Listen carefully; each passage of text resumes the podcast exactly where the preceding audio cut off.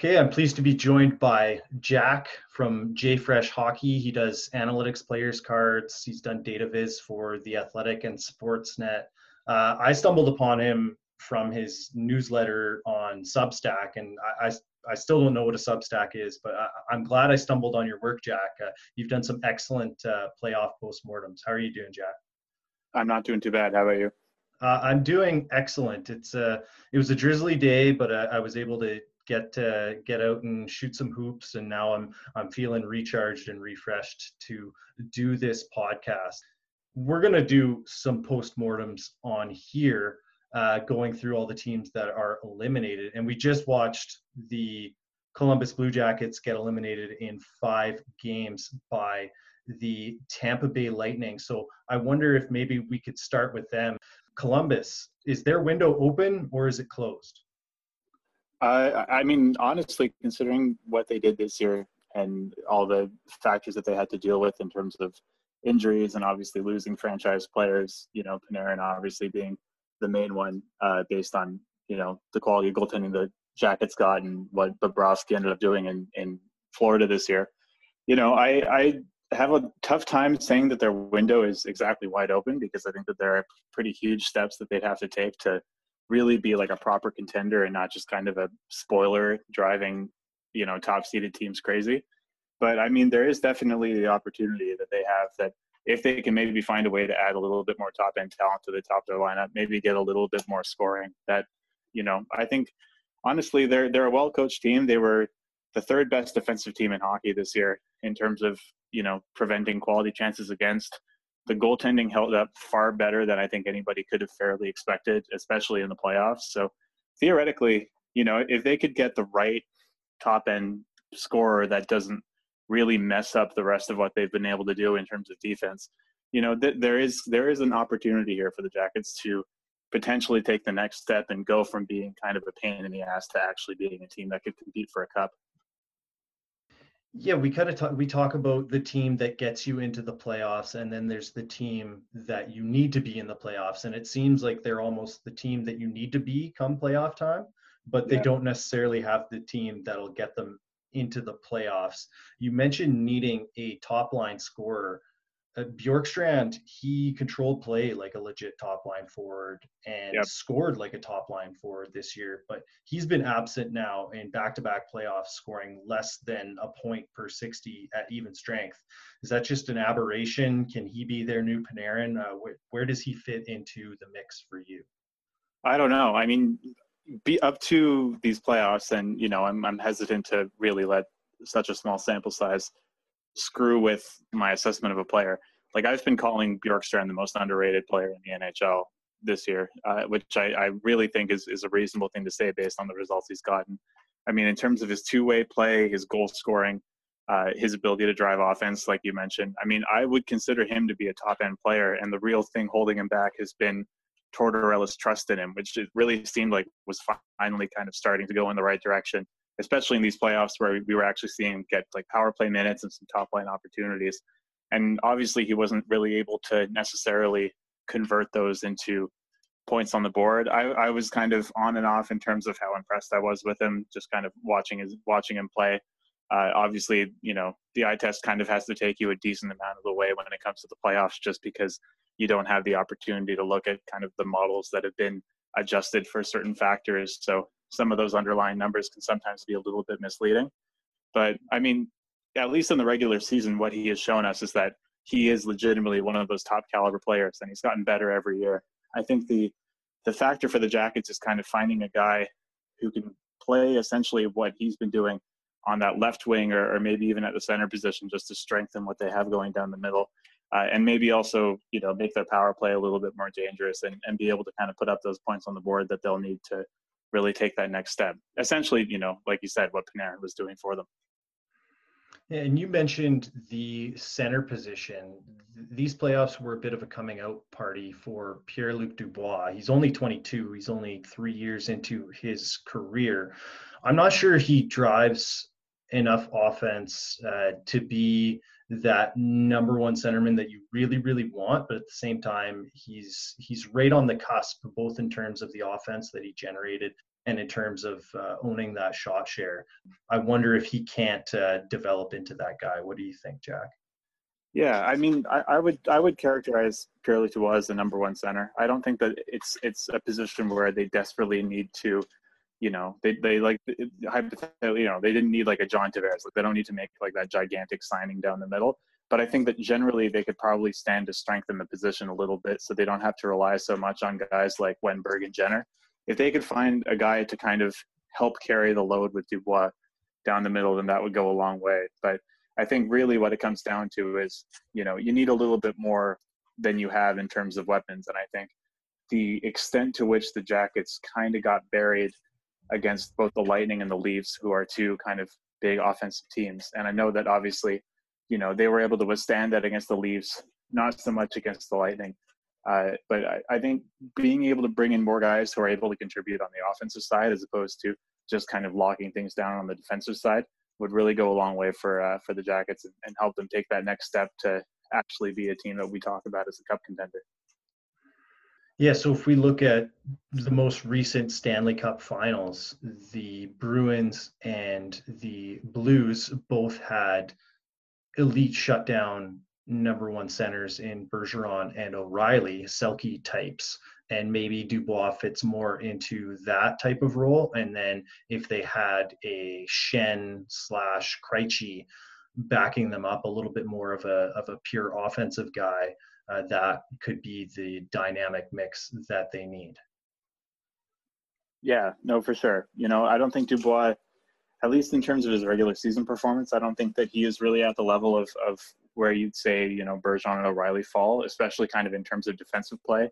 I think both of those guys are people you can realistically talk as being kind of in the Selke conversation, you know, for real. Like you were talking about people who like deserve to be in the Selke conversation as opposed to just kind of reputation calls.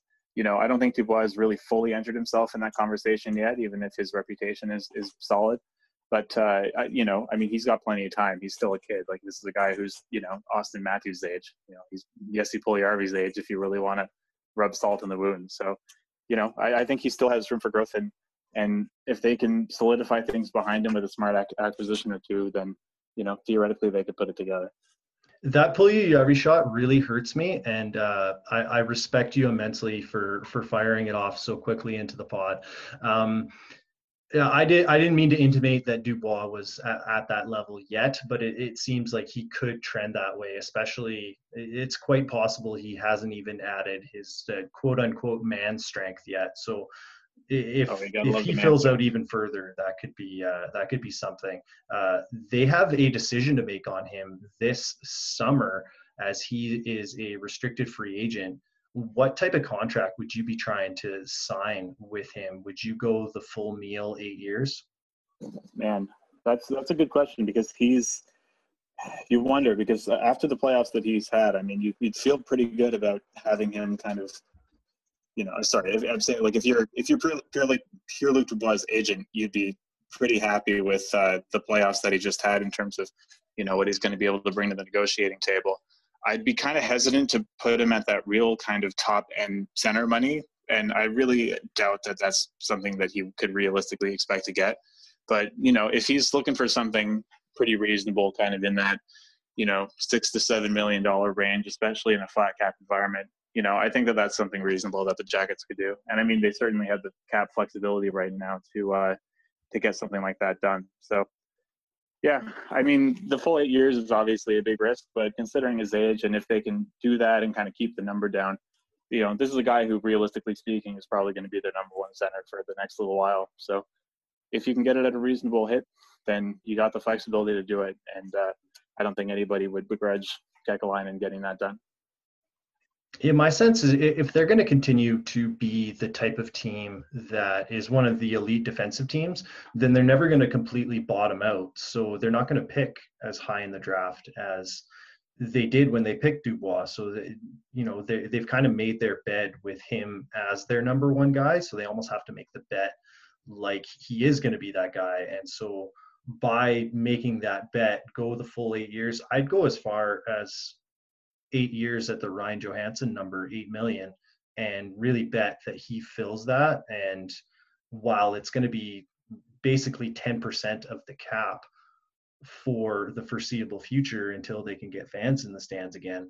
At the same time, that's probably what it would take to get him locked up for the long term. And after they lost 30 million worth of talent this past summer, I, I think there's got to be some impetus to try to keep these players around. It's they're they're not far off from having to make decisions on some of their top young defensemen. Yeah, that's going to be the real the real kicker is when is when you know Jones and you know I don't know how many years Werenski has left, but that's going to be the real one where they're going to have to shell out and they're going to have to you know really prep things for that because at that point you know I think it's probably fair to assume that by the time the Jones contract ends, he's going to have at least a Norris nomination under his belt.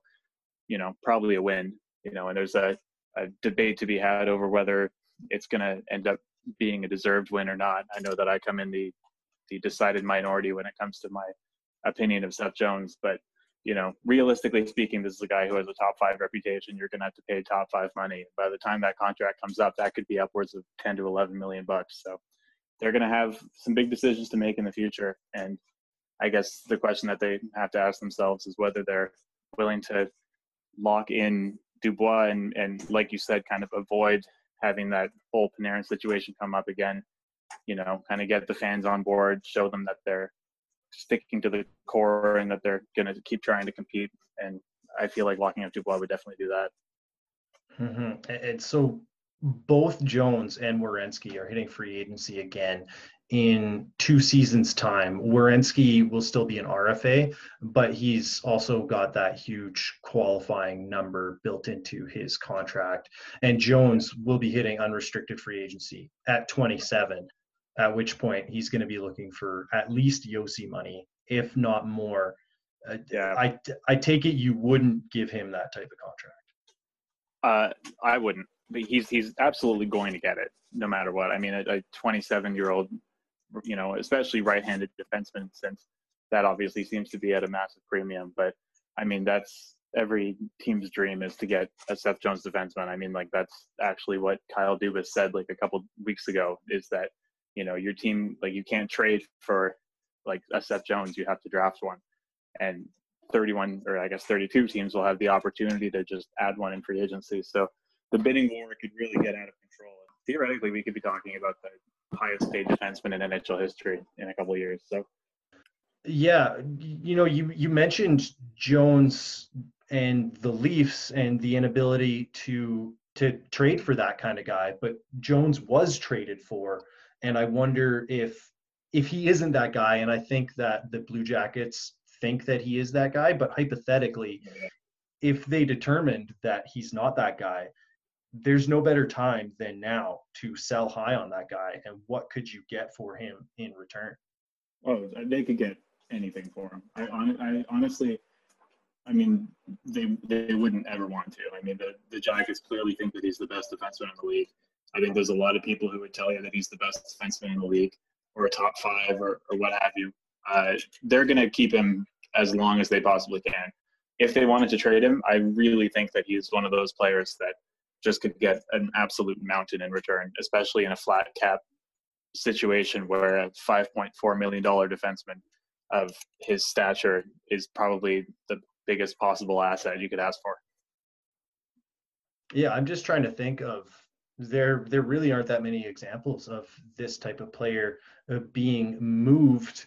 Uh, we've seen we saw the Jones Johansen deal, and it could be worse. You could end up I'll sewer the Oilers again. You can end up one for oneing Hall for Larsson and uh, not coming out ahead. So it seems like they both kind of trade slightly flawed, but ultimately very very talented young players for each other. And I just wonder if there couldn't be a match maybe for a team like the Leafs that are desperate for that type of player.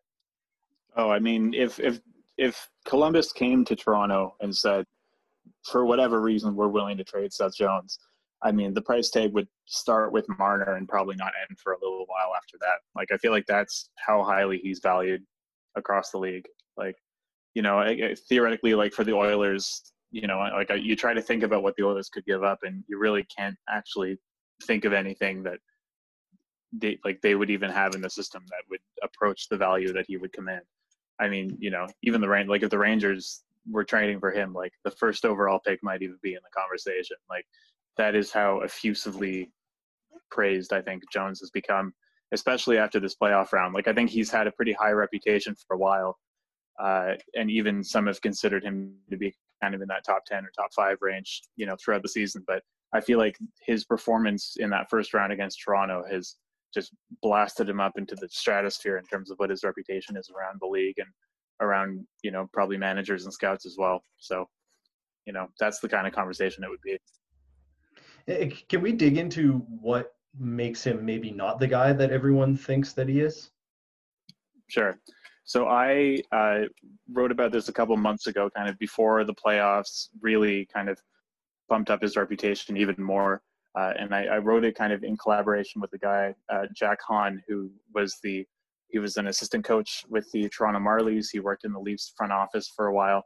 Uh, he comes from kind of more of a nuts and bolts, like X's and O's uh, player development standpoint, which means that he has kind of an eye, you know, not only for what you'd call like eye test analysis, but also more technical aspects of players' games, you know, like fundamental things in terms of their stick work, their skating, things like that.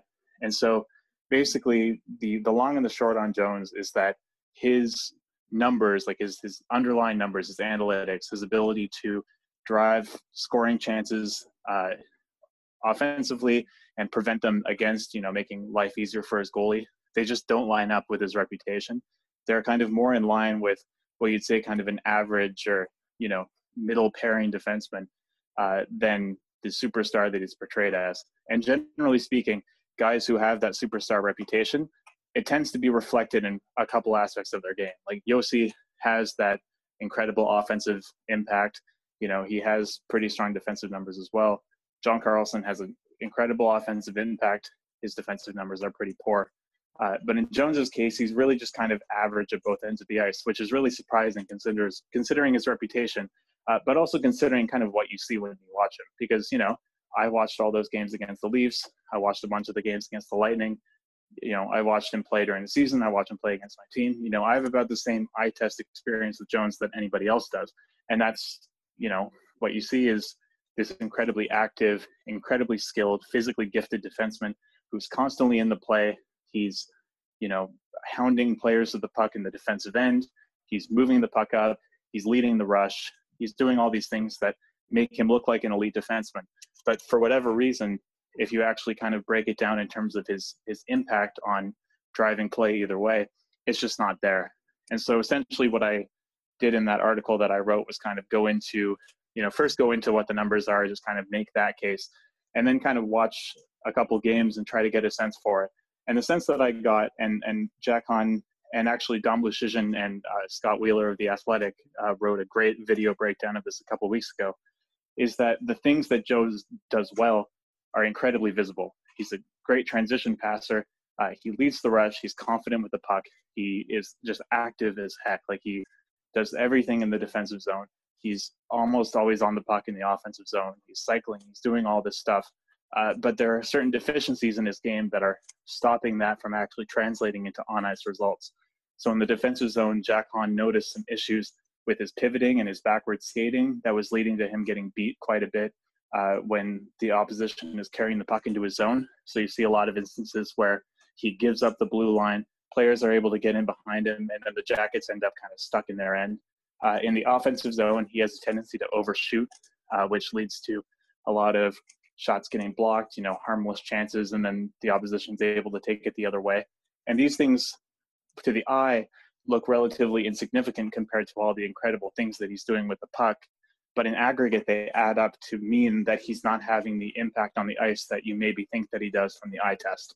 And so that's kind of my overall position on Jones is that he's this incredibly talented defenseman who is really fun to watch, really visible, really physically gifted, but maybe in terms of what he's actually productively doing on the ice doesn't quite have the impact that you might think just from watching the games. So that that's my take, which is a minority opinion. For sure, because everything that you see Jones do does look like it's fantastic. I wonder if this isn't the case where the best defensemen are kind of like that that's a Milford man to take the arrested development phrase where you're neither seen nor heard. You just nothing ever happens and that's ultimately the best defenseman. Yeah, well, it's, so that's not necessarily the case in terms of all defensemen, but definitely for defensive defensemen, you would say that. So like when you're talking about, because I think most people would consider Jones to be one of the best defensive defensemen in the league. And in terms of the eye test, the reason that you would say that is because, you know, like let's say the Leafs series, when Marner and Matthews and Tavares were in the zone, you always saw, you know, Jones hounding them. Like he was running around behind them, cross checking them in the back, getting sticks in, just driving them nuts. Uh, and so you were noticing him defensively. But usually, when you're talking about these great defensive defensemen, it's the guys who are kind of doing the smaller things, like you know, breaking up plays of the line, keeping guys to the outside. You know, they're not necessarily as visible. Like you're, we're talking like your your Jonas Brodins, your John Marinos. Uh, a couple years ago, it would have been Vlasic. Uh, you know, these guys who kind of do fit that Milford man uh, description of neither being seen nor heard. Uh, you know, those are the guys who actually might be more valuable defensively than a guy who you constantly see running around and in the process of running around might be getting himself out of position or allowing a team to keep a cycle against him. Yeah, and I wonder if it isn't a little bit of reverse gravity. Like if on offense, Ovechkin has supreme gravity, he pulls defenders towards him because his shot is so amazing you would think that very strong defensive defensemen would have almost negative gravity. Like you're not going at that guy, you're going out of your way to go at other players, and so that involves these other players because they're more gettable. Yeah, well, it's interesting because there was a, point that you know some Jackets fans were making to me that had to do with uh, Werenski. You know, saying, well, you know, you can't really judge Jones's numbers because he plays so much with Werenski, and Werenski is the one who's giving up those defensive chances. But then you see Werenski kind of play with other players. You know, for instance, when Jones got hurt, and his numbers are staying pretty much steady. You know, he's playing with Markus Nutivaara, and they're pretty much the same as they were with Jones. So I don't know if that necessarily stands up because I, I, think that maybe, you know, perhaps like Werenski is a little bit worse in the defensive zone, and I think that that's probably fair to say. Uh, but I think that potentially there are things that Werenski provides Jones in terms of his ability to keep the puck going offensively, get the puck out of the zone, things like that, that are really benefiting Jones's defensive stats, but just not in a way that the eye test would register. That's that's so interesting. Um, we'll move on to the Toronto Maple Leafs, the team that Columbus was able to beat. Is their window open or closed? I think it's open. I, I don't think it's you know, it's not maybe as enthusiastically open as we might thought it would have been uh, by 2020, but I think they still have uh, the ability to win a championship in the next couple of years. You know, about as well as you know maybe five to ten teams in the NHL could say that they do. Yeah, I think the question with the Leafs is a little bit is hockey a strong link game or is it a weak link game? Because certainly they have the strong links, but we saw like they had to put together a $33 million line just to break through the Blue Jackets defense. Yeah, well, I mean, so the real question for me when it comes to the Leafs isn't necessarily whether they can put together, you know, whether the top line of their or top end of their lineup can be good enough to make up for the bottom end. I think the real question and the real challenge for for Kyle Dubas especially is making sure that the bottom end is worth much more than you're paying them. And there are areas where he's been really good with that, and there have been areas where he's been really bad at that. Because you know the Leafs, you know, it's a Toronto team they have piles and piles of money and they've used it pretty well in terms of being able to build up a strong organization, build up the Marlies to be good, build up their scouting staff to be about as good as you could expect a Toronto team with all those resources to be.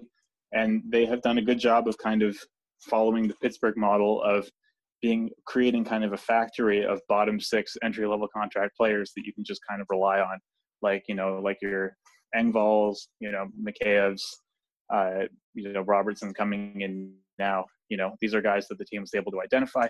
In some cases, were able to use their development resources to improve, and as a result, you know those guys aren't really weak links as as you would normally consider it the bottom six of a top heavy team to be. The real question for me is whether they're able to identify those guys who are kind of in the middle like you know Tyson Barrie playing on the second pair, like just or uh, not Justin Holl, uh, Cody Ceci playing on the top pair. You know, those are the real weak links in, in my opinion. And I think Dubas's inability to properly address the gaping hole on the right side of the defense you know, this isn't just an issue for the eye test. This is also an analytical issue as well, where, you know, the guys who we brought in, Ceci and Barrie to fill in those kind of top four roles on that defense on the right side, you know, they were bad acquisitions at the time. And obviously we know that they look really bad. So the real weak link for me with the Leafs isn't at the bottom of the forward lineup. I would say it's really comes down to figuring out what the hell you're doing with that defense. Yeah, so one of my major questions was do they have a championship defense core? And it seems like you think that they don't. But I mean, the Penguins won a cup with a Ron Hainsey, Brian Dumoulin top pair. So I don't know, was that just a, a complete aberration because of the sheer top line talent and the fact that they basically became the the, the league's best rope-a-dope team and we've kind of seen that rope-a-dope can work for you in the playoffs or do the Leafs even have a willingness to turn themselves into that sort of team to take advantage or to make up for the fact that they maybe won't have a really strong defense? Yeah, well, I mean, the thing that it comes down to with the, that Penguins team, at least, and you know, this has been a topic that constantly comes up among Penguins fans who want to trade Chris Letang. Uh, but you know, you can't count on t- 2017 happening again. You know, that Penguins team got shelled, especially by the Capitals in uh, in the second round. Uh, you know, they they were not nearly as strong a team in terms of their underlying numbers as they were in 2016, and the reason for that was because they couldn't really break the puck out of the defensive zone very well. They managed to make it work because, as you mentioned, they had great scorers, they had excellent goaltending throughout those playoffs, but it really isn't a model that you can look to replicate. Uh, even though the Capitals were then able to do it the next year again on the strength of their scoring and, and Braden Holtby. So when it really comes down to it, the question is, do you want to have to rely on your scores, you know, putting everything in the net and your goaltender to keep everything out? And really, everything kind of has to come together for that to happen.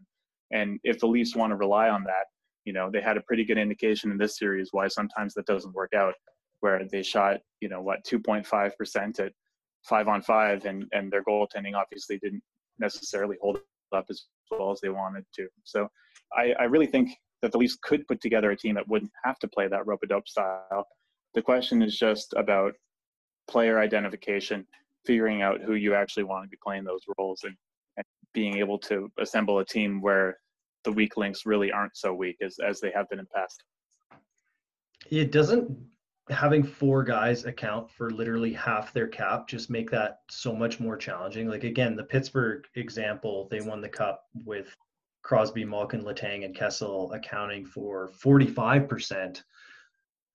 If we got rid of that extra handful of percent, you'd be looking at shaving two and a half million off of each of uh, their big guns contracts, and suddenly you've got room for to spend up a little bit on some of those mid-tier contracts, or you can add one more seven million dollar guy to their cap, and that could be the number one defenseman that they're searching for. So, is it just too much of a high wire act, uh, trying to thread the needle and and identify those undervalued players to build a championship defense when you've got so much soaked up in four players? Yeah, well, the real issue when it comes to having that much money tied up for the Leafs, at least, is that when you want to shake things up or when you want to really start getting some turnover around the lineup, you really don't have the flexibility to do it because you know there's a couple expendable players who the Leafs are paying next year, uh, who we might end up talking about in terms of guys they could look to move. But after that, you know, if they're looking to shake things up, you start getting into that big four territory, and you know that's a, a huge decision, which obviously the Penguins never really found themselves having to make. You know, when it comes to the question of can a team win a Stanley Cup with four guys making, you know, around 40 million bucks. You know, we, I guess, we, you know, we can't say with confidence that they can't. It's just obviously a heck of a lot harder. And I think that there's a not negligible chance that a couple years down the line, we're going to look at that John Tavares signing as maybe being something that started the Leafs on a path that ended up being their downfall. You know, which which at the time seemed a little bit insane to uh, to think, but you know, if you're looking at their their cap payroll. You look at John Tavares' age, you know, it's not going to get any smaller. And uh, there's a real chance that when they are kind of trying to cobble together a defense, especially when it comes down to making a decision on Morgan Rielly, you know, there could be some really tough decisions ahead that ne- may not necessarily have had to be made. Yeah, so they've only got four and a half million in cap space this summer. Who gets the axe to create some space for them and rebuild maybe half a defense core? Yeah. So I mean, so the first guy for me is uh, is Kasperi Kapanen, uh, who was not good this year. Uh, I think is a perfect example of that kind of all tools, no toolbox kind of player who has really flashy physical attributes, especially his speed. Uh, he has shown flashes of skill as well and and, and a little bit of scoring. Uh, and I think that there's a would probably be a pretty good market for him around the league, considering he comes at a pretty reasonable price tag. I think his reputation is pretty high as a former first round pick. He's had a couple of those kind of big, high profile playoff moments that uh, that people tend to like. Uh, I think that he's a guy who they'd be able to move pretty easily without it being a cap dump. You know, I think that there are guy, teams like the Oilers or maybe even the Penguins who might identify him as someone to shake things up a little bit in their top six. He's the first guy that I would move because I think that they could actually probably get some surplus value for him as opposed to what you would think of in terms of oh you're setting cap you have to pay a little bit or you don't get the return that you wanted. After that things get a little tougher. I think maybe andreas johnsson is somebody they could look at but if they can make it work over the summer it might be better off for them to kind of let him play next season get his value up a bit because obviously you know he didn't play particularly or he didn't play that much this year. I don't think they really got everything they wanted out of him especially in the playoffs. So if they can put him on kind of that second line with uh, Tavares and Marner, Tavares and Nylander, get him some points, they might be able to get a bit better return for him. After that, I think it really just comes down to not retaining Barrie, not retaining Ceci, and uh, finding some options who can at least kind of plug in and, and, play some minutes in the meantime while they kind of figure everything out.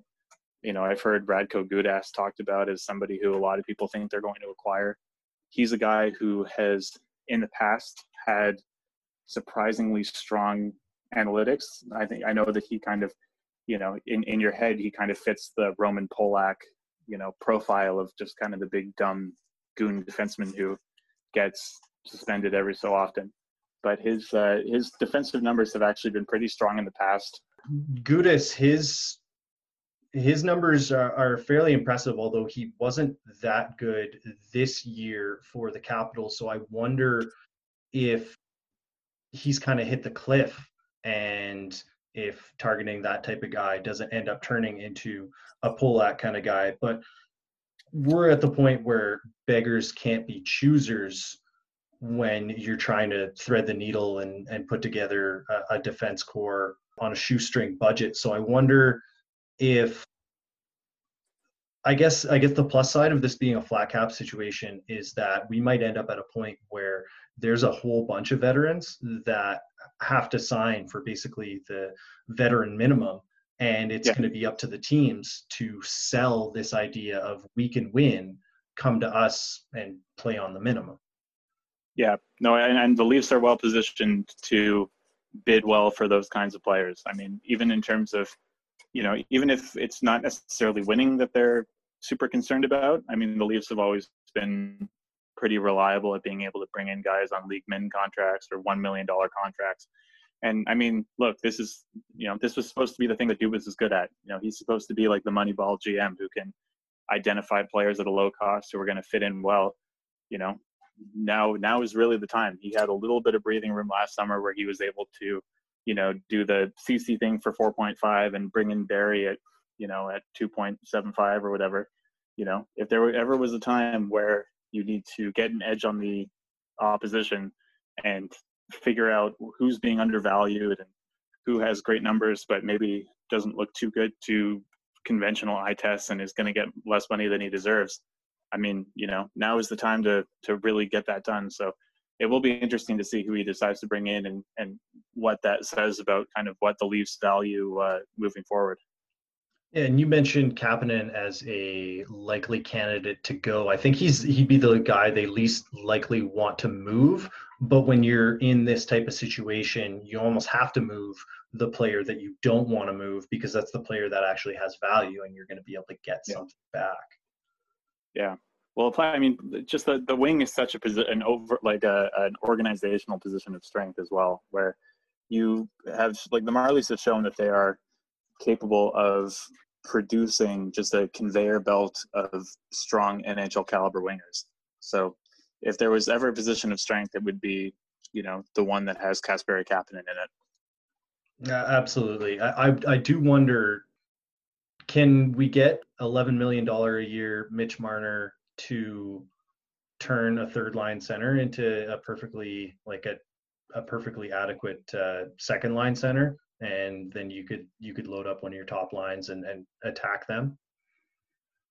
Well, I I guess they might have to find out. Honestly, you know, I, in in my opinion, based on what I saw in the Leaf series and what I you know what the underlying numbers said about the Leaf series, you know, I I, I really do not think that they're going to have to long term load up that top line pretty regularly. I really think that if you look at how you know the play driving went in that Columbus series, you know how the games went. I think what Sheldon Keefe was coaching against was not being completely shut down in terms of play. I think he was dealing with just not being able to get a friggin' shot in.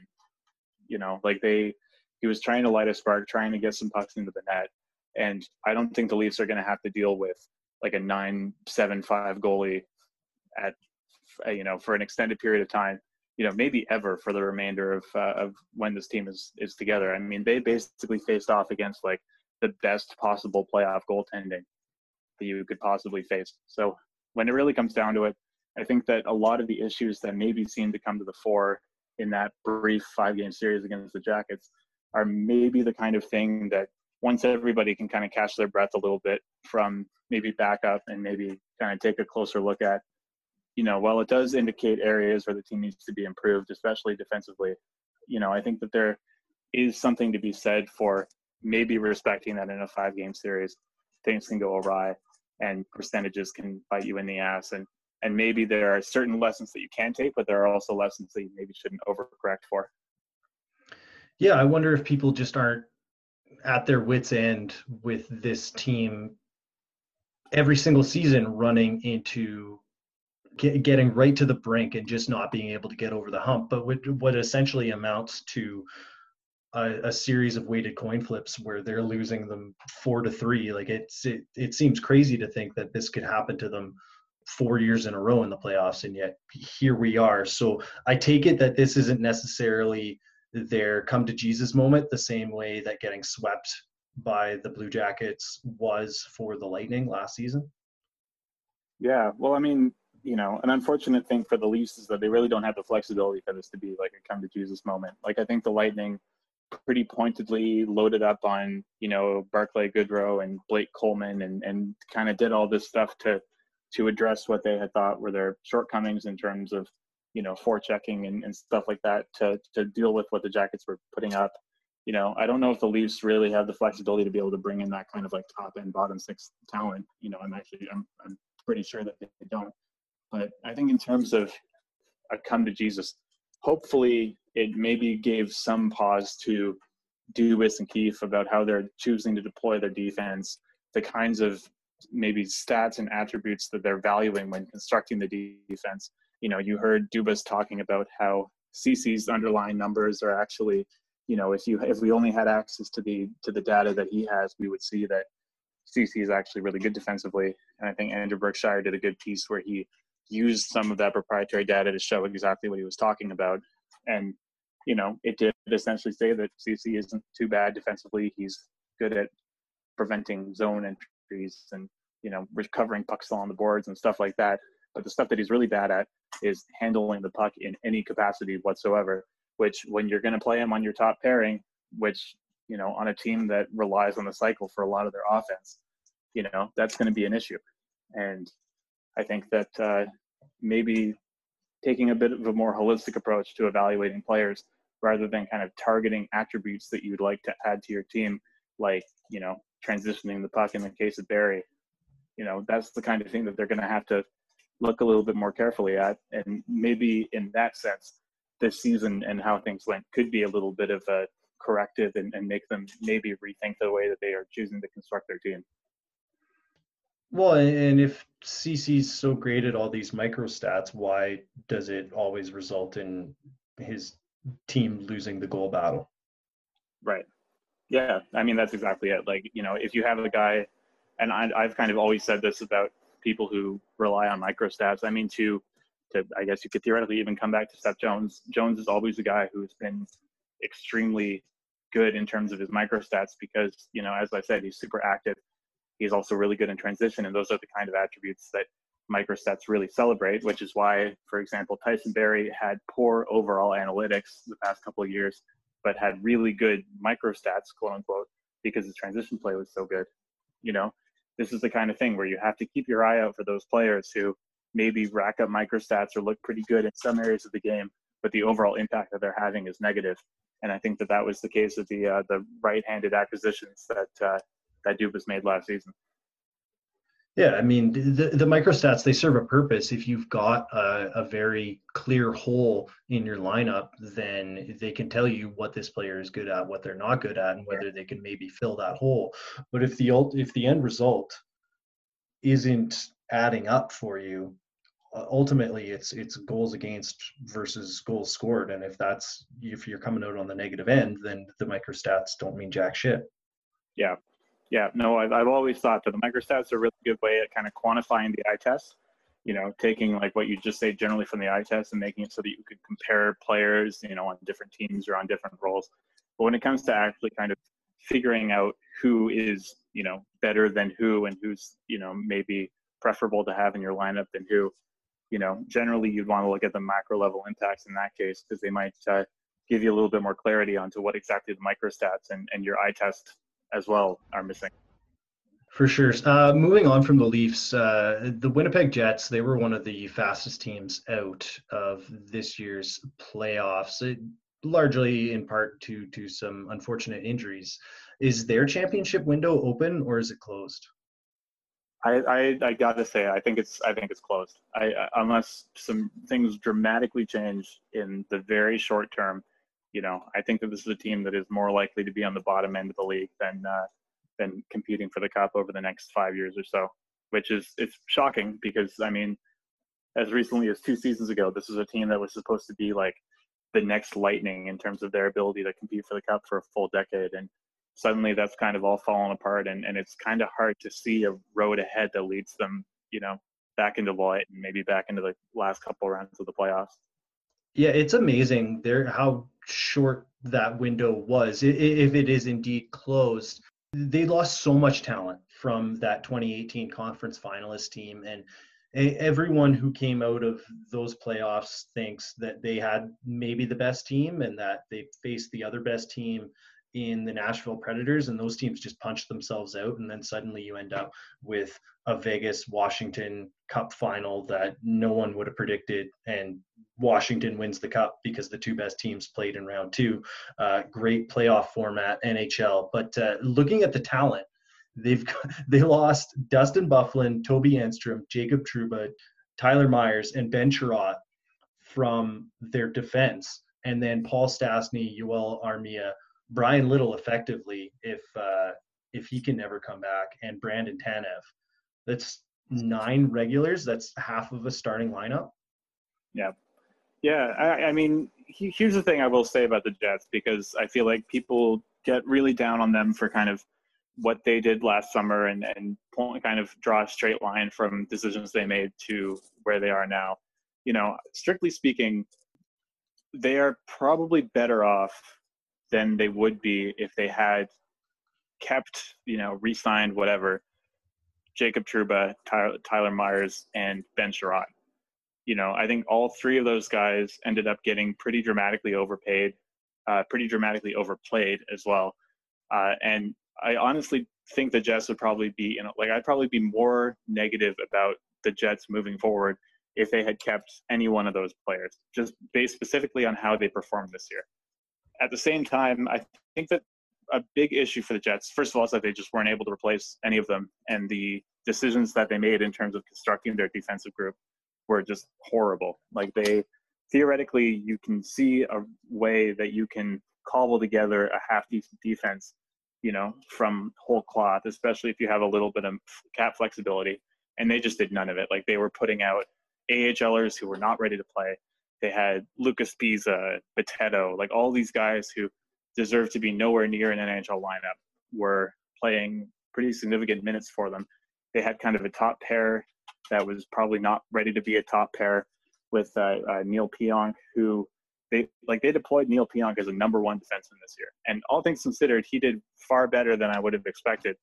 But I mean, if you're deploying Neal Pionk as your number one defenseman, you're going to be in trouble. I think a, a kind of an understated issue with that team isn't necessarily in who they lost. It's just the the drop off in the performance of the guys who were kind of the young core, uh, you know, or I mean the, the old core as well. I mean, you can obviously point to the decline of guys like uh, Cahoe and uh, and Lowry, and you know the guys who are kind of the analytic darling bottom sixers have have dramatically fallen off in the past couple years.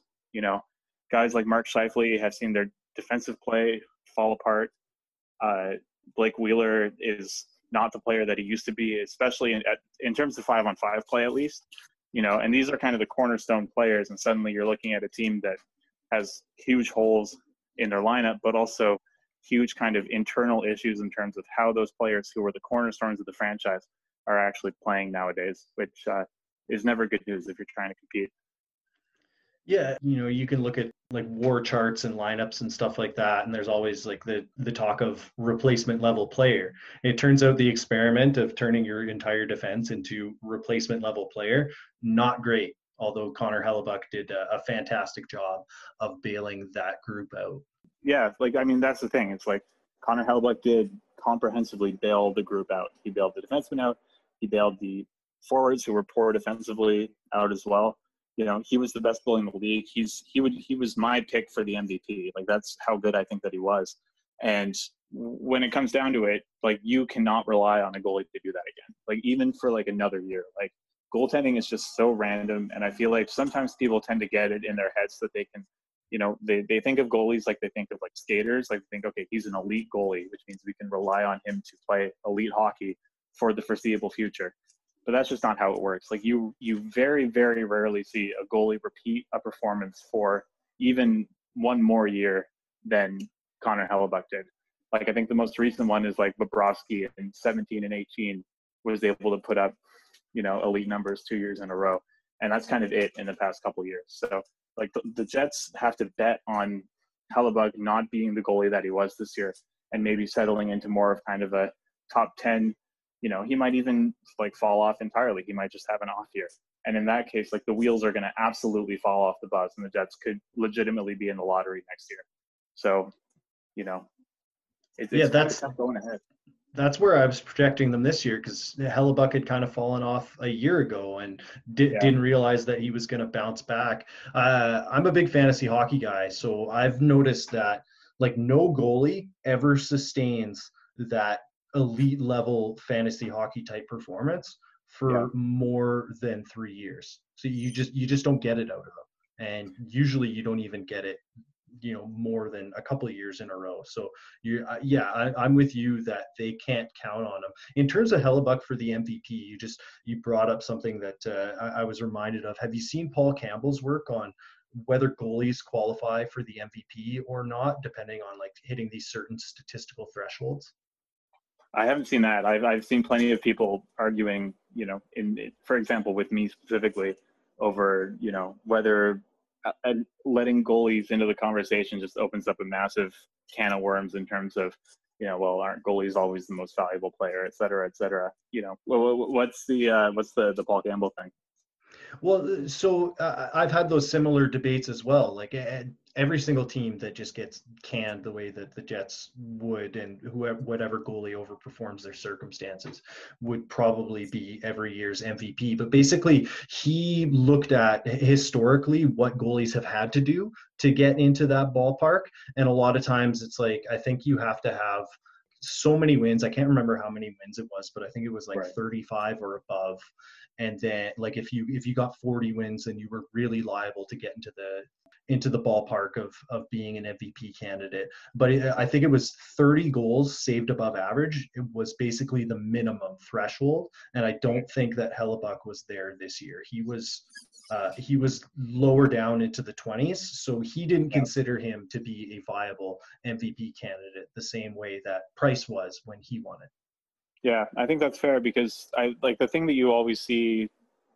You know, I like that's that sounds like a pretty good reflection of how goalies would generally be thought of because you know in the case of Hellebuyck, like Hellebuyck's case really rests on using kind of more advanced goalie metrics, like using above expected instead of above average, uh, to to filter for shot quality. Because you know, like, like you said, I think if when voters are kind of looking at stats to to enter a goalie into that uh, Hart conversation, you know, they're looking at kind of the traditional set of goalie stats, which which like you said would include wins and and save percentage. And I think the goal saved above average would be kind of just a reflection of save percentage times like playing like a heavy workload and facing a bunch of shots, which would also tie into kind of a traditional evaluation of a goalie. Uh, because Hellebuyck played for such an awful team and specifically such an awful defensive team, his save percentage, while strong, was not nearly in line with kind of his like above expected performance, which was exceptional because the quality of shots that the Jets were exposing to exposing him to on a night to night basis were just so exceptionally difficult compared to what a competitor like Tuukka Rask was facing. That his regular, his kind of what we call like conventional or traditional goalie stats were nearly as as uh, exceptional as they would be if you were looking at kind of more advanced, like above expected stats. So it doesn't surprise me that he didn't get the love. I'm just, I'm honestly, I'm happy that he got nominated for the Vezina at all, considering, you know, the Jets not being one of the better teams in the league.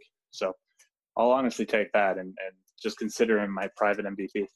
Yeah, I ended up with him, I think, third or fourth on my fake MVP ballot. But uh, did you see Clearsight's uh, their yeah. kind of goals saved above average metric? They basically put Markstrom and Hellebuyck neck and neck as as the top two in the league.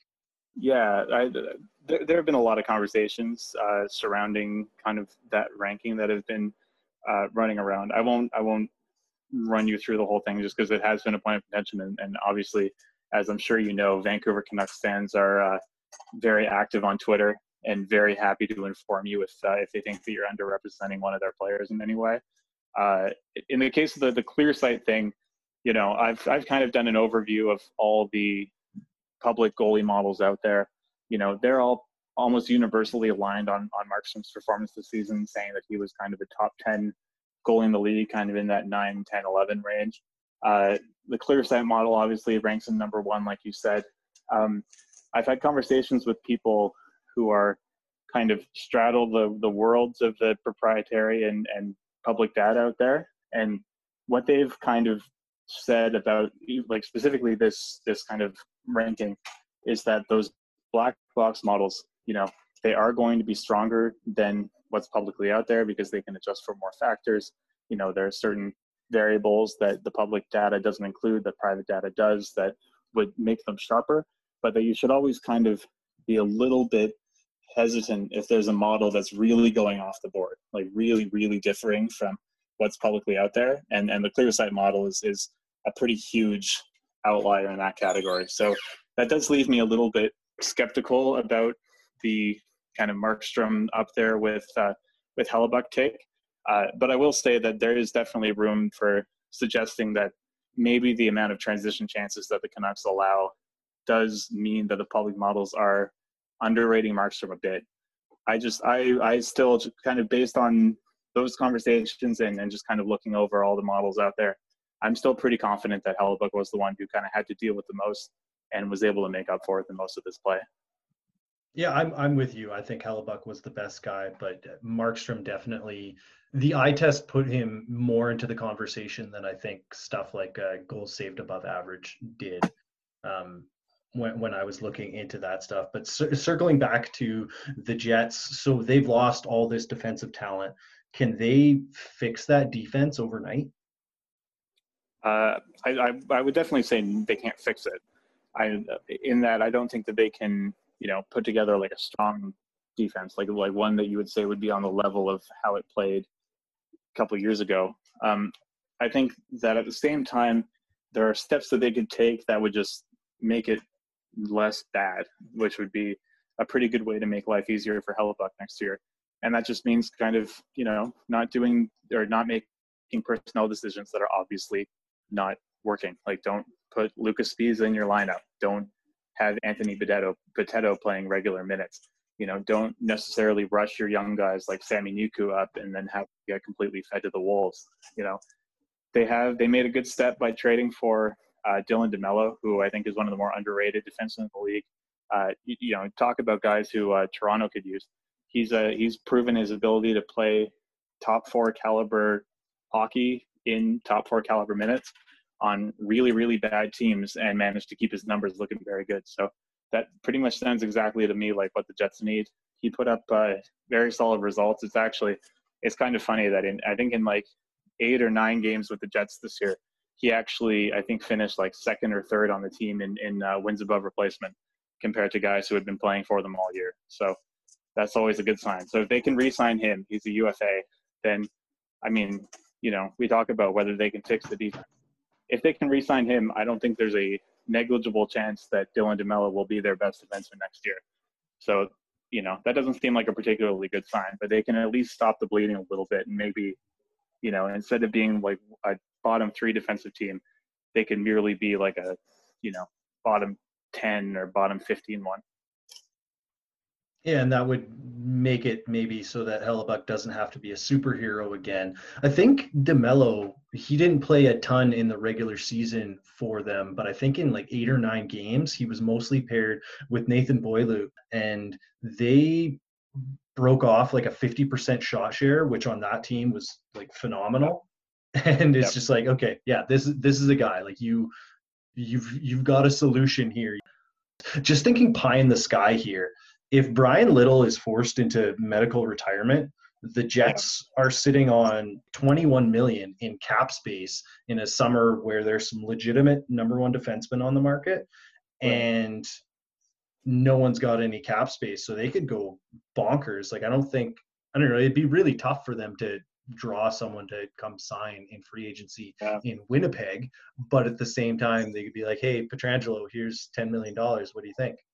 Yeah, I mean, that's that's the tough thing, right? Is that you know, like Winnipeg kind of has to draft and develop their guys because it's you know, and I have nothing against Winnipeg. Like my my girlfriend's from Winnipeg. I've been there plenty of times. Big fan of their music scene, but uh, yeah, I mean, it, it's tough to get players there, and then the real risk that you run there, especially when you're trying to get defense, is that you know, I was going to say unless you get like the stud, but like even that can sometimes back and often backfire. But like there's really nothing riskier than signing an unrestricted free agent uh, defenseman to a lot of money and a lot of term. And especially if you're Winnipeg and you have to kind of pay that extra million or two million to get a guy into your jersey, you know, that could really end up biting them and, and actually make this job a little bit diff- more difficult than it started with. So, I mean, you know, Alex Pietrangelo, there's no surprise, you know, he's like one of the best defensemen in the league. If they could somehow convince him to, to come over for, you know, 10 million or whatever, that might not look too good down the line, but I don't know if the Jets would really be in a position to say no to that. But uh, I think more likely they're probably just going to have to play it steady, draft a bunch of defensemen, hope that one of them kind of turns into a uh, into a star for them, or at least kind of a Trouba caliber player, and uh, you know maybe put themselves in a position where they can build up some assets, maybe trade for a guy who has that kind of potential down the line, and uh, put it together. But for now, honestly, I feel like they're just to have to almost be like like the Leafs light a little bit. Like they're they're to have to recognize that they're not going to fix that defense, you know, with a snap of the fingers, and just put their defense in a position where at least it's not a massive liability, and where their forwards can at least rely on not having goals going in on the other side and, and focus on you know maybe improving their play and, and their shot share overall. Do you think they could take advantage of a predatory type of trade, similar to how they gave up Armia to the Canadiens to dump Mason's deal when they were trying to re-sign Paul Stastny in the summer of 2018?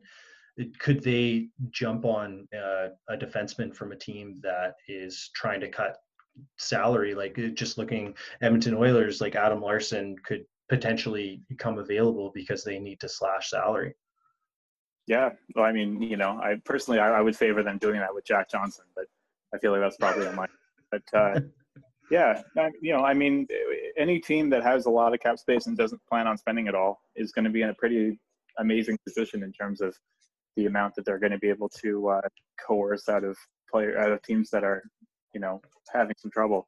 So you know, theoretically, like like, and, and that's one of the strengths of kind of keeping cap space open, and that's why I would caution them against kind of you know assuming that Pietrangelo isn't an option, you know, making that real splash move for a guy like you know Brodie or Gustafsson or or you know maybe like one of those options uh, in unrestricted free agency on defense and playing things a little bit more conservatively and just kind of seeing how far that cap space can take them because you know if they do have that amount of flexibility they might be able to retool this thing and then by the time that they get kind of things back on track theoretically this team could still have the young talent to have another crack at this so you know like we, we say that their window is closed but I mean, this is really the time where they're really going to need to be smart about how they manage things moving forward. Make sure that they are in a position where they can take advantage of maybe some undervalued assets or or the the fact of their cap space and uh,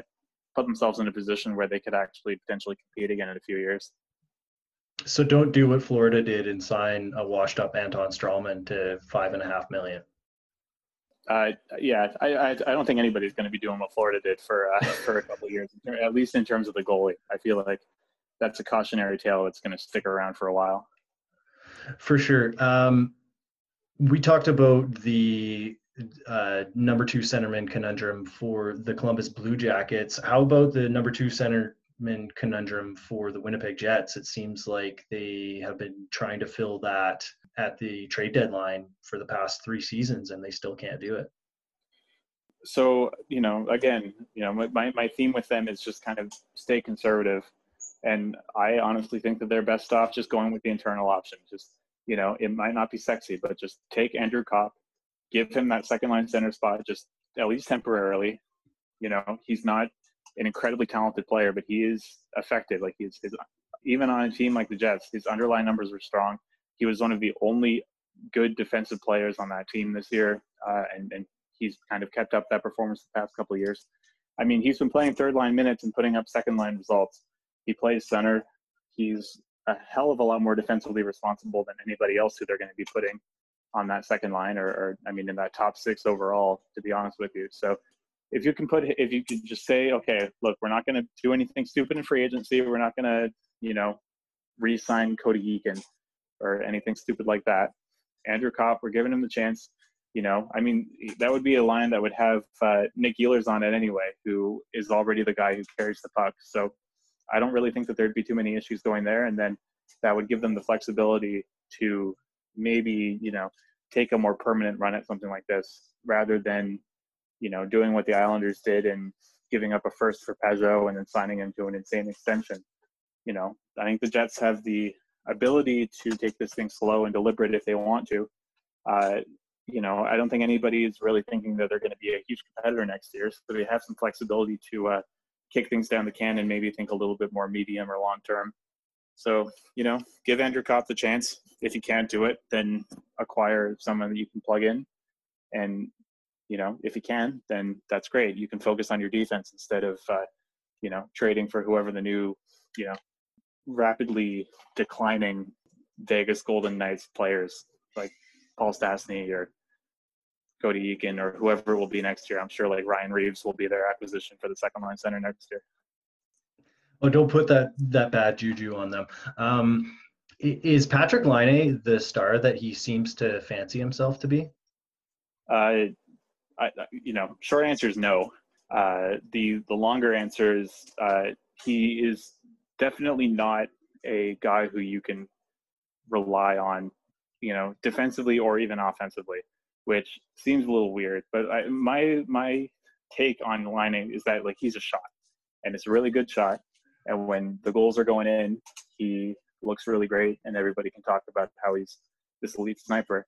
And when the goals aren't going in, he's a complete catastrophe, and everybody recognizes it. Like last year, like the narratives around Laine were so different this year compared to last year and his underlying numbers, like his his profile analytically, is like almost identical. Which all that tells me is that last year the shots weren't going in, this year the shots went in. So, you know, I like I really think that like Laine is kind of a unique player in that regard, where he can shoot the lights out, uh, and that's kind of all that he can do. And you really can't like rely on him to do anything other than that. And if you are in that position, then you are really not going to have a good time. So, like at the top level, he's a guy who will score you 30, 40 goals, whatever. Uh, but you really can't count on him contributing anything other than that to your team. Uh, and I think something a little bit worrying about him is that I heard a lot of Winnipeg Jets fans saying that they thought that he had improved a lot defensively this year. You know, they're like, yeah, he's like trying so much harder out there, like he's really making a difference. And then you look at his defensive numbers, like even isolated from his teammates, and they're actually like even a little bit worse this year than they were in 2019, which tells me that, you know, when when a star player or like a great offensive player has bad defensive numbers, you just kind of assume it's because they don't give a crap. Like they're focusing on offense, they don't really care, they're not back checking. You know, if Laine did give a crap and his defensive numbers were this bad, then that just tells me that he's just a fundamentally bad defensive player and there isn't really anything you can do about it. So, yeah, I, I, I don't think he's a star. I think he's a really good shooter. And the Jets' fortunes offensively are basically going to be determined by whether he's hot or whether he's cold. So his his defensive play is a little bit like the uh, the old Simpsons line. the The lesson is never try. Yeah, I mean honestly, if if, if he, he took some of that uh, apparent defensive effort and, and focused it on like forechecking or keeping the cycle going or something like that, maybe he'd actually be a, a super effective player as opposed to just a, a uh, pure goal scorer. I think of him as a rich man's James Neal, but I'm wondering if he's just James Neal. Well, I, I mean, the thing about James Neal is that he was always a very strong play driver. Like if you kind of look back at his his when he was with the Penguins, you know, obviously he, he had the benefit of playing with Malkin, but I think even you look at some other years that he had, like in uh, in Nashville uh, and in Vegas, uh, especially, you know, his play his offensive play driving was always good, and that's like that's the thing where you know I was on a Jets podcast recently, and I was asked to think of a comparable to Laine just to put him in context. And the real answer is that like there isn't really one. Like like Laine is he's just a shot. And like Neal for all of his deficiencies, especially in terms of discipline, he was a guy who could be relied upon to, you know, forecheck or, you know, he could pass, like things like that. Obviously his strength was, was a shot, but it wasn't kind of the only thing that he could do. Whereas Laine if you're like other than his shot, like you can just discard basically anything else about his game uh, in terms of the impact that he provides the Jets. So he really is like, I, I would describe him as a poor man's 2020 Alexander Ovechkin. Like he is like, he's not quite the goal scorer of Ovechkin, but he's kind of similar in terms of he's not really going to drive your scoring chances or, you know, certainly not contribute on defense in any productive way. The only difference is that Ovechkin is like the best goal scorer in the league, and Patrik Laine uh, has not yet reached that point. So he's he's almost like a forward on the foosball table. Yeah, yeah, exactly. that's, um, a very nice way of putting it. So switching gears, uh, the Florida Panthers, is their window open or is it closed? They, they've definitely done their best to uh, keep it as closed as possible. I, I mean, I I don't really see a lot of upward mobility for this team. You know, we talked about like with the Jets, how keeping that flexibility open as much as possible was so important. And the Panthers have basically forcibly removed any possible flexibility that they could have moving forward. You know, like they're they're even going to have difficult decisions to be made around the expansion draft. Like they might have to give up a good defenseman. Like they they really have kind of screwed themselves as much as possible into turning what should be a very solid core into a just completely incoherent mess that you know like like you look at their forward group and, and you just have absolutely no idea like what the point of it is. Like you have you know defensemen on the fourth line you have like guys on AHL deals and like you know replacement level players on the first line and you know like like you're just kind of looking at it trying to make sense of it and you really just can't. I I really don't have much faith in in the Panthers to be competitive at least until they can kind of figure out what they're doing and start to put together maybe a bit of a coherent team building vision. We're two years away from Alexander Barkov hitting unrestricted free agency. Do, do they have to completely blow this thing up? Because it's, I don't know if he's going to want to resign there. Yeah, I mean, you know, like if he's unrestricted, like that's like a Seth Jones situation. Like any team would want Barkov, and actually, it's, it's a very similar situation because I have kind of similar type reservations about Barkov's defensive game specifically uh, compared to what his reputation is. Uh, but you know, again, that's that's neither here nor there. Compare considering we're talking about like his market value and and the difficulty with which the Panthers are going to have to, you know, like they might have to do some major extractive surgery to even get themselves in the conversation for for retaining him. So, like, because again, like you know, the number one center who had like he's, you know, his reputation is like Dubois plus plus. Like he is, you know, supposed to be like the the like a top five two way center in the NHL, and he's going to want to get paid like that. And I mean, we're talking about like, you know, John Tavares got eleven million dollars three years ago. You know, they might be talking about Barkov as like a twelve million dollar player by the time that contract rolls around, and I mean, I don't know how the cat or the uh, Panthers are supposed to fit that into their plans without, you know, giving up multiple first round picks in terms of like cap dumps. Yeah, and I'm wondering if he's not starting to turn into this generation's Jokinen. In terms of in terms of what? In terms of just never playing on a winner. Oh, I gotcha. Yeah, I'm like you know he's definitely he's definitely this generation's Jokinen in terms of being wasted by the Florida Panthers. I think about say.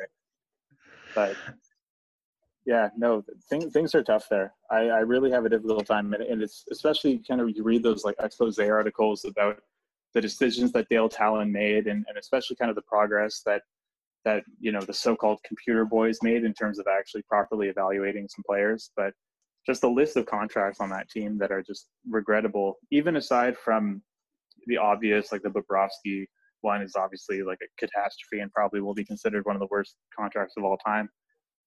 You know, like you look at guys like Matheson and Stralman, who you mentioned, uh, Keith Yandle as well, just these guys on these massive long-term deals who are just providing really nothing of value to the Panthers. And like they're in a real tough spot. They have some good players like Mackenzie Weegar, I think broke out this year in terms of uh, his play. Like he played those real like top top line caliber minutes and, and he thrived in them and they're probably going to be able to lock him up pretty cheap in RFA this year. But yeah, I, I really don't know what they're going to do.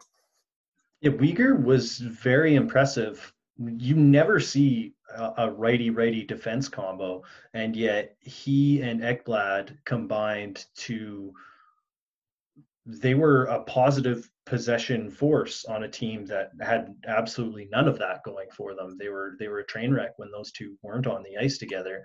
I, I think a lot of that was Ekblad, but the fact that Weegar was any amount of uh, effective on that pairing was uh, certainly a positive for them. Do you think you can even win under this ownership group? Like Vinny Viola, he he's brought stability in the sense that no one's asking if this team has to move, but how many plans have they had since he bought the team in 2013?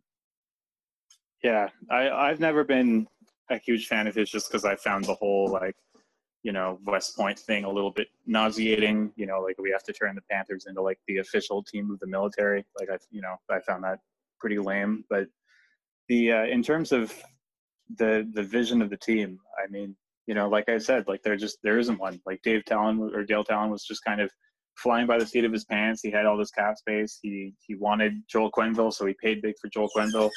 Joel Quenneville wanted a goalie apparently, so he had to go buy him a goalie, which obviously runs counter to everything that, you know, any like you know not even just analytical, but just common sense would say about how goaltending works in the NHL.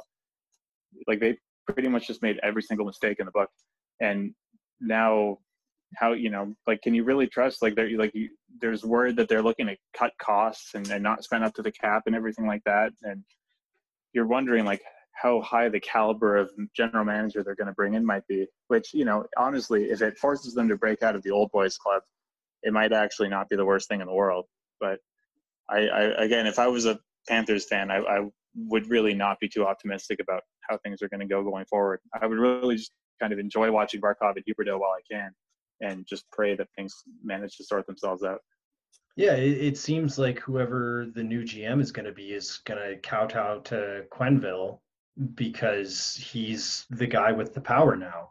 Uh, he's yeah. he's got Viola's ear, and it's just I, I don't know. It just seems like they're going to be jumping to a new plan in a year, and it's hard not to believe in Quenneville. He's I think he's only missed the playoffs once or twice in a 15 20 year career of coaching and he's got multiple cup wins but it's just I, I don't know if he if you want to run back the forever Panthers strategy of having your coach also be the GM because they've done that a half dozen times and it's never worked. Yeah. Well, again, you don't want to draw like too many parallels because obviously every coach is different. But I mean, you know, you can kind of think about where the Leafs might be if they had given Mike Babcock control over their front office. Like if if if Joel Quenneville was part of the like a key part of the decision making process that brought in those unrestricted free agents last summer, then I think there's reason to believe that his evaluation of talent in terms of who he would say that he wants in his lineup might be a little bit faulty.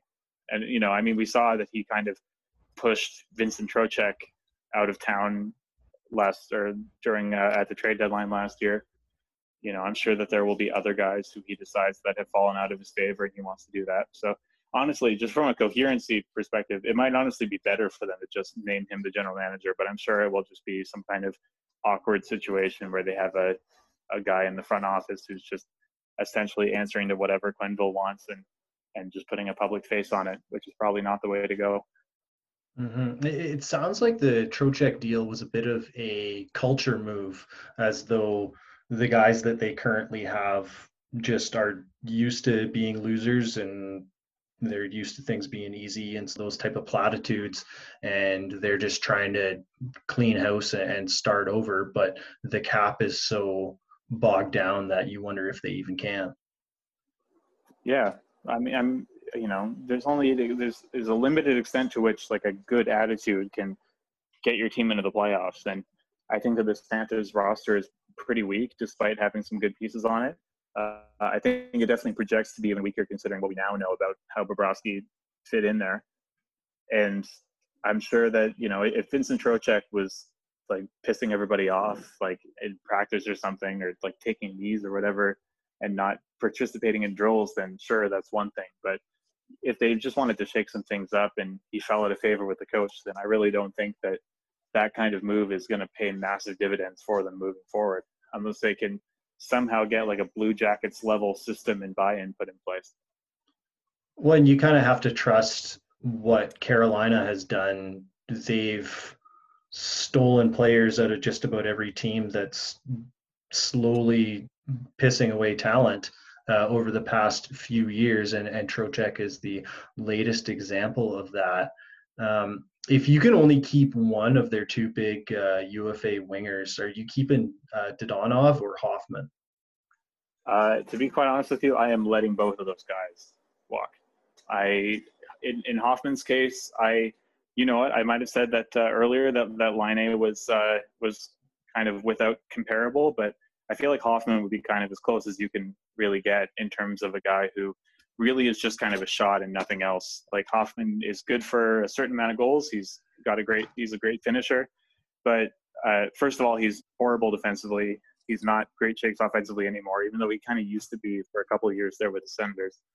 Uh, and on top of that, they've been running their power play. Like like I saw Micah Blake McCurdy, uh, who does kind of heat maps in terms of like where shots are coming from.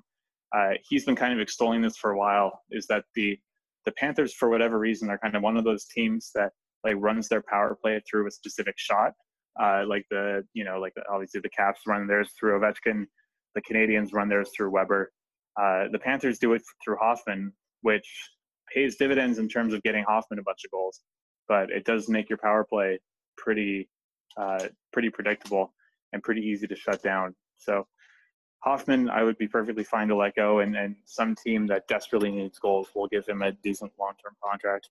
And in Dadonov's case, like he was excellent when he entered the NHL a couple of years ago, and now he's like what 31, 32. I'd say you just kind of let that's that's the exact kind of player that you let go and become somebody else's, you know, Kyle Okposo or Frans Nielsen or you know one of those kinds of contracts it, in my opinion, I think that there's space for them to let a few guys walk, let a couple dollars come off the cap, and then kind of reassemble things from there and, and make some maybe slightly more shrewd decisions or at least spendthrift decisions than they've uh, had a tendency to make in the past couple years. It sounds bleak. And speaking of bleak, uh, we'll we'll switch over to the Minnesota Wild. I can barely say this with a straight face. Is their window open or closed? Uh, well, it's definitely not open. Uh, I again, I don't know if it was if it was ever really open. They have, I mean, the Wild are kind of heartbreaking because they they really just they need a new goalie like that. Really, like they just have to fix the goaltending, uh, and that's not all they have to do, certainly. Um, and I think that that it's kind of been brought to my attention that that maybe uh, the defensive stats are being a little bit overrated for the Wild uh, because uh, I, I've noticed in kind of going through their their home and away numbers that uh, the scorekeeper in Minnesota, for whatever reason, is very conservative when it comes to guessing or like projecting where shots and scoring chances are coming from. So I think that the, the reputation that the Wild has been like this consistently incredible defensive team for like the past 15 years is probably maybe a little bit of a matter of kind of scorekeeper's bias more than their play on the ice. But nonetheless, the Wild are definitely a better team than they have been on the, in the standings over the past couple of years. The main reason in my books is uh, Devan Dubnyk uh, and to a lesser extent Alex Stalock. And I think that if they can just not have those guys playing all their games next year, they could potentially be a better team. And especially if they can, you know, get Kaprizov in and, and maybe make some a couple of smart moves up front. But yeah, I, not a contender certainly right now, but they do have some really good pieces. They have some really good defensive depth players for sure. And uh, you know, I, I honestly, I, I, think that they could be a surprise team to kind of make the playoffs and, and potentially even win around next year if, if Bill Guerin plays his cards right. You you touched on a couple of things. I've I've talked about this on my podcast a, a number of times, especially with regard to I've been doing these uh, redrafting old drafts, and I, I came across a story where uh, the the old uh, the original Wild GM Risebrough he was talking about how in their third year when they made that push to the conference finals, they looked like a playoff team and they didn't know whether to push their chips in and go on a run or to pull back because they thought, no, we're peaking too early, that we're not putting together all the pieces that we need to in order to sustainably be uh, competitive. And it just seems like they peaked a little bit too early. They go on that conference finals run and then it just it they've never been back since and you yeah. wonder if it just didn't plague them to decades of mediocrity by winning too early which is funny because vegas makes the finals in their first year as an expansion franchise and it hasn't hurt them at all. Yeah. Yeah i like i, I really think that the wild are a better team than people give them credit for. They're definitely people talk about them as you know they, they make like the minnesota mild jokes and everything that they're just kind of this eternally this team that's eternally cursed to be mediocre. You know they're a team that really would have deserved to get lafreniere. Like i don't think anybody would have been mad if they had uh, won the draft lottery. Um, but i think that they're kind of I, I you kind of look at them and and they really seem to me like maybe a like bizarro western conference version of the blue jackets but just kind of without first of all without the goaltending, and second of all, kind of without the the coach that kind of coherently brings everything together and, and kind of turns that team into a wrecking ball. Like I like I think Bruce Boudreau is an excellent coach, and he did a great job with them, and he's probably the best UFA coach out there, and I'm sure he'll get a big contract somewhere this summer. But uh, they never have kind of turned everything into being you know the potentially kind of suffocating defensive team that I think they have it in them to be, and I think uh, that's why I kind of say if Billy Guerin plays his cards right, like I think that there is room for the Wilds to do what the Jackets have done in terms of building a potentially a very strong team that gives teams fits without having that kind of top end offensive player. And then, you know, if we want to keep the Jackets comparison going even longer, I mean, they have Kaprizov hopefully coming in next year or the year after that, he could theoretically be their Panarin and be the guy who kind of potentially turns them into an actual contender. So, you know, we kind of talk about the Wild as a team that's kind of in that weird mushy area between contending and rebuilding. Uh, but they're kind of one of those teams where if they give themselves the flexibility and kind of quietly accumulate decent assets, decent young players, develops them properly, you know, we could theoretically be, talk- be talking about them as kind of a sneaky contender in a couple of years. Yeah, I thought the best analogy for the Blue Jackets uh, as currently constructed was the Barry Trotz Nashville Predators, but certainly I think uh, I think the Wild fit as well. And you touched on Kaprizov. Do you think he's more Dadonov or Panarin? I'm I'm not much of a prospects guy. I've never actually seen him play before. I, I guess probably I'm sure I saw him at the World Juniors a couple years ago and didn't really register it. Um, all indications that I've that I've heard about him is that he he should be reliably somewhere between the two. Um, I, I the thing with with Dadonov is that he, in terms of like kind of his play in his first season, like he legitimately like came in and was like spectacular. Like he was like a like a, an excellent top line winger in his first year, and then just kind of you know the age effects just kind of kicked in and, and you know he was about at the age of where you expect a player to peak and then fall off and that's exactly what he did i think with uh with kaprizov he'll be coming in at, at what age 24 25 something in that 23 range, 23 so like he should be like that's like 23 is your statistical prime and the top players can kind of keep at that level of play until like the end of their 20s so i mean that that sounds a lot more like Panarin to me than than anything else. But obviously it's it, you know we've been disappointed in the past with uh, with certain players who have kind of come in from Russia with an insane amount of hype. But you know, if, if, he really is kind of that big game player that he's supposed to be, like he'll he'll be at the right age where he could theoretically like turn that franchise around if they can build kind of a foundation, you know, a strong defensive core, which they already have, a decent goalie in net, not necessarily one that they pay Florida Panthers money for, but a guy who at least they can rely on to not be the worst goalie in the league, and you know a strong you know foundation of you know like a bottom nine or you know solid players that they already kind of have. You know, theoretically, like whenever Kaprizov comes over, this team could really surprise people. I feel. Well, he's he's he's signed, so he's going to be playing uh, next season whenever that season happens. And I think I think you're on the right track, uh, somewhere in between the two. Maybe he's Dadonov just without wasting his best seasons in the KHL. Yeah, yeah, that sounds about right. I yeah, I, I defer to guys like uh, like Dylan Griffin and and people who have kind of watched a, a lot more Russian hockey than I am. The only Russian hockey I've watched is like when it's like nine o'clock in the morning in the middle of the summer and my buddy just has it on in the background and we kind of pick a random KHL team to cheer for and commit to them. So I am definitely not an authority on anything to do with Russian hockey. Yeah, no, nor am I. And in prospects in general, I'm not always the best source, but I watched him at the World Juniors and he was a star in that tournament. And in the Olympics, he was a star there as well. I just wonder right. if he isn't a little bit more of one of those guys who he needs to be playing with elite talent to really flourish rather than being the guy who uh, amplifies other talents. Well, I guess, you know, that, that will really be the question for the Wild. So th- their fingers will be crossed that he can do it on his own. Uh, you've highlighted the goaltending a bunch. Is there a quick fix there? Like, is is Kaapo Kähkönen the guy? I know you're not a prospects guy, but um, or is there anything uh, they could do in free agency that would uh, change things for them overnight?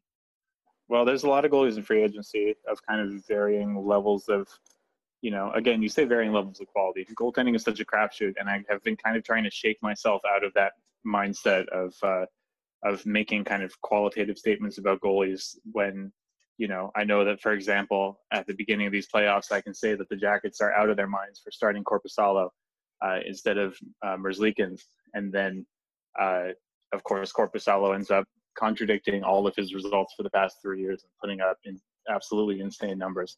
So I've, I, I keep learning my lesson on goalies. Uh, I mean, there are stopgaps. I think they could probably find if they just picked out of a hat two goalies who have who are UFAs who have played NHL minutes in the past two seasons, they would be really hard pressed to find a worse tandem than Devan Dubnyk and Alex Stalock. So I think that's a good place to start. Uh, and then, I mean, you know, try Kähkönen again. Like the the the the floor is so low right now that it, like it's kind of like with the Jets where I say they need to get players who aren't Lucas Sbisa and, and Bitetto. Like uh, who I think I called Andrew Potato earlier on. I just realized uh, Anthony Potato. Um, but it's like a Jets situation. Like even if they bring on like a replacement level goalie, like which is very easy to do. There's um, like dozens of them. Then they should see at least some improvement in the net compared to what they've gotten from Dubnyk and Stalock. So Kahkonen might be the guy. They should give him every chance and uh, maybe find a backup to put behind him so they can uh, start a little bit fresh in that area. See, I thought Alex Stalock's picture came up when you Googled replacement level goalie, but maybe I'm mistaken. Uh, at least this year, I believe it was like slightly re- below replacement level goalie. Okay, but fair. I was I was just kidding. Anyway. Don't uh, um, uh, don't don't quote me on that though. I'm not uh, definitely not the world's foremost Alex Stalock uh, scholar. For sure. Um, there was a lot of buzz about a Parise for Andrew Ladd New York Islanders trade at the deadline that ultimately didn't happen. Is that something that uh, would be worth revisiting for them, or is it even possible for the Islanders now that the, they're so tight to the cap? Yeah, I mean, like when when that was rumored, like that just seemed like an absolute win for the for the Wild. And I'm not to say like like Parise is still a very good player. Like he has recovered to an ex- like from his from the injuries that were plaguing him a couple years ago. Like his play has recovered to an extent that I don't think it was fair to expect that it would. Like he is he is a legitimate NHL contributor. I'd say legitimate top six forward, uh, which I don't think anybody would have really expected after uh, the past couple years.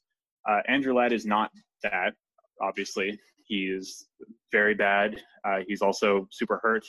Uh, he played in the AHL a little bit this year. I uh, didn't get too much time in the NHL. Uh, purely from a cap perspective, I mean, yeah, I mean, you take Andrew Ladd's contract any day of the week over Zach Parise just in terms of how many years are left, uh, how many cap dollars are available. But again, like, you said, I mean, the Islanders don't have the cap space to do anything.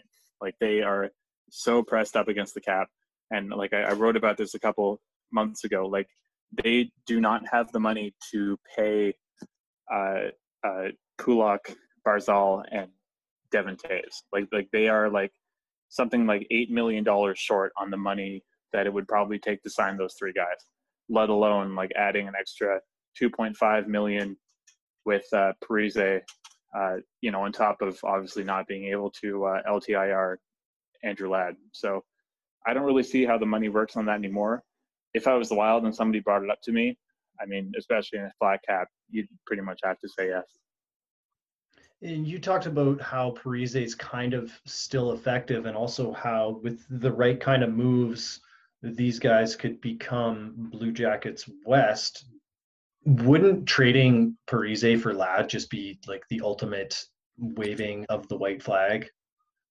Uh, I mean, it depends. I, like in any regular situation, I feel like you yes, it, it would be because you're trading away an effective contributor for you know nothing basically. Uh, I think that with with the extremity of Parise's contract and his age and, and everything like that, uh, I feel like it's an easier argument to make, and I think that that Guerin has kind of managed to skirt that line pretty effectively. Like he's obviously like like you said, like he's tried to make that trade he traded Zucker for a pretty good return, like which is like a classic rebuilding move. Uh, but at the same time, like he extended Jared Spurgeon. Like I think he's clearly like trying to build this team to be competitive in the future, but he's being pretty pragmatic about kind of picking his battles and picking the guys that he's decided are kind of worth moving for strategic reasons. And I think that Parise would be kind of that situation where, you know, sure, he could be your Columbus Blue Jackets West version of like Nick Foligno or whatever. But in terms of freeing up some cap space, maybe giving yourself quite a bit more flexibility and kind of relieving your franchise of an obligation that's stretching for the next like whatever seven years or whatever. You know, I, I think that it's a pretty easy case to make for a fan base that really, really desperately wants something sembling or some semblance of consistent competitiveness that they just haven't ever gotten. Their clock is ticking for Jonas Brodin. He's a year away from unrestricted free agency. The time to max out his value would have been at this past trade deadline. yeah. is do you re-sign him now that he's going to be hitting that UFA status? He's probably going to be looking for something not Spurgeon level, but uh, probably pretty close. Is can you afford to do that, or do you have to just kind of accept 75 cents on the dollar? This guy's going to be an unrestricted free agent. We don't get max value. I think now is definitely the time they have to make a decision on him because like I like I'm very high on Brodin. Like I would consider him the league's best defensive defenseman. Uh, and what that means is that you know if there's space where he is not looking to be paid like the league's best defensive defenseman, uh, then you could take advantage of that and, and choose to resign him and benefit from that because I don't think his game is one that's really primed to fall apart anytime soon. But at the same time, you can look at uh, at Marc-Edouard Vlasic and say, oh crap, maybe we shouldn't count on defensive defensemen to just maintain their abilities until their late 30s. So, you know, I think it, it, would obviously, as it always does, depend on the amount of money and the amount of term that he wants. Uh, if it's something that you don't feel that you can budget or you want to prioritize Matt Dumba instead or, or what have you, then uh, I think that there'd probably be a very good market for him. I think teams like, you know, the Montreal Canadiens that feel that they have a need to upgrade their left side would probably see him as a guy who could do that. Uh, like you said, you know, 75 cents on the dollar is not what you want to get for a guy who's as good as Jonas Brodin. But I feel like you could make a very strong case for Brodin, and I'm sure that teams' front offices would as well, that like you were adding like a proper uh, top end defensive defenseman in a league where I feel like defensive play is going to be at even more of a premium than it was you know, as recently as two years ago, just based on kind of the teams that are excelling in the playoffs and, and teams that are kind of surprised, like teams with lower payrolls that are surprising, like that are doing better than I think they were expected to be. I feel like teams are going to be emphasizing uh, or uh, emphasizing adding players who bring that kind of defensive portfolio, and that's exactly what Brodin does. So, if there's a huge market and he's not in your future plans, like this summer, and I say summer, this winter, I guess, or whatever it's going to be, is definitely going to be the time to trade him. But uh, I, he's a very valuable player, and I think the Wild would miss him a lot, and that would definitely, in my estimation, push their can of compatibility far down the road if they decided to move him. Yeah, you're almost looking at starting to tank if you're if you're making some moves like that, which wouldn't necessarily uh, be the worst thing in the world. They're they've got one of the older rosters in the league, I, I believe. Yeah. Um, yeah, I don't know. The off season, it's going to be. I think it's going to be like three frenetic weeks in the fall, and it's going to be fantastic. Um, especially yeah, coming off of what's been an amazing playoff so far.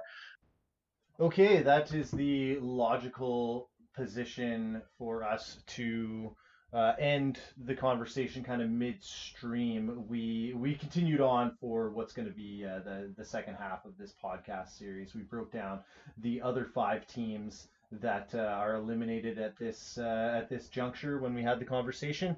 The Edmonton Oilers, as well as the Pittsburgh Penguins and the Chicago Blackhawks and the Nashville Predators, and I'm forgetting another team, but uh, yeah, we talked about them in there. So look out for that in part two. Uh, but uh, as for this uh, episode, that's it. So thank you so much for tuning in. Thank you to Jack.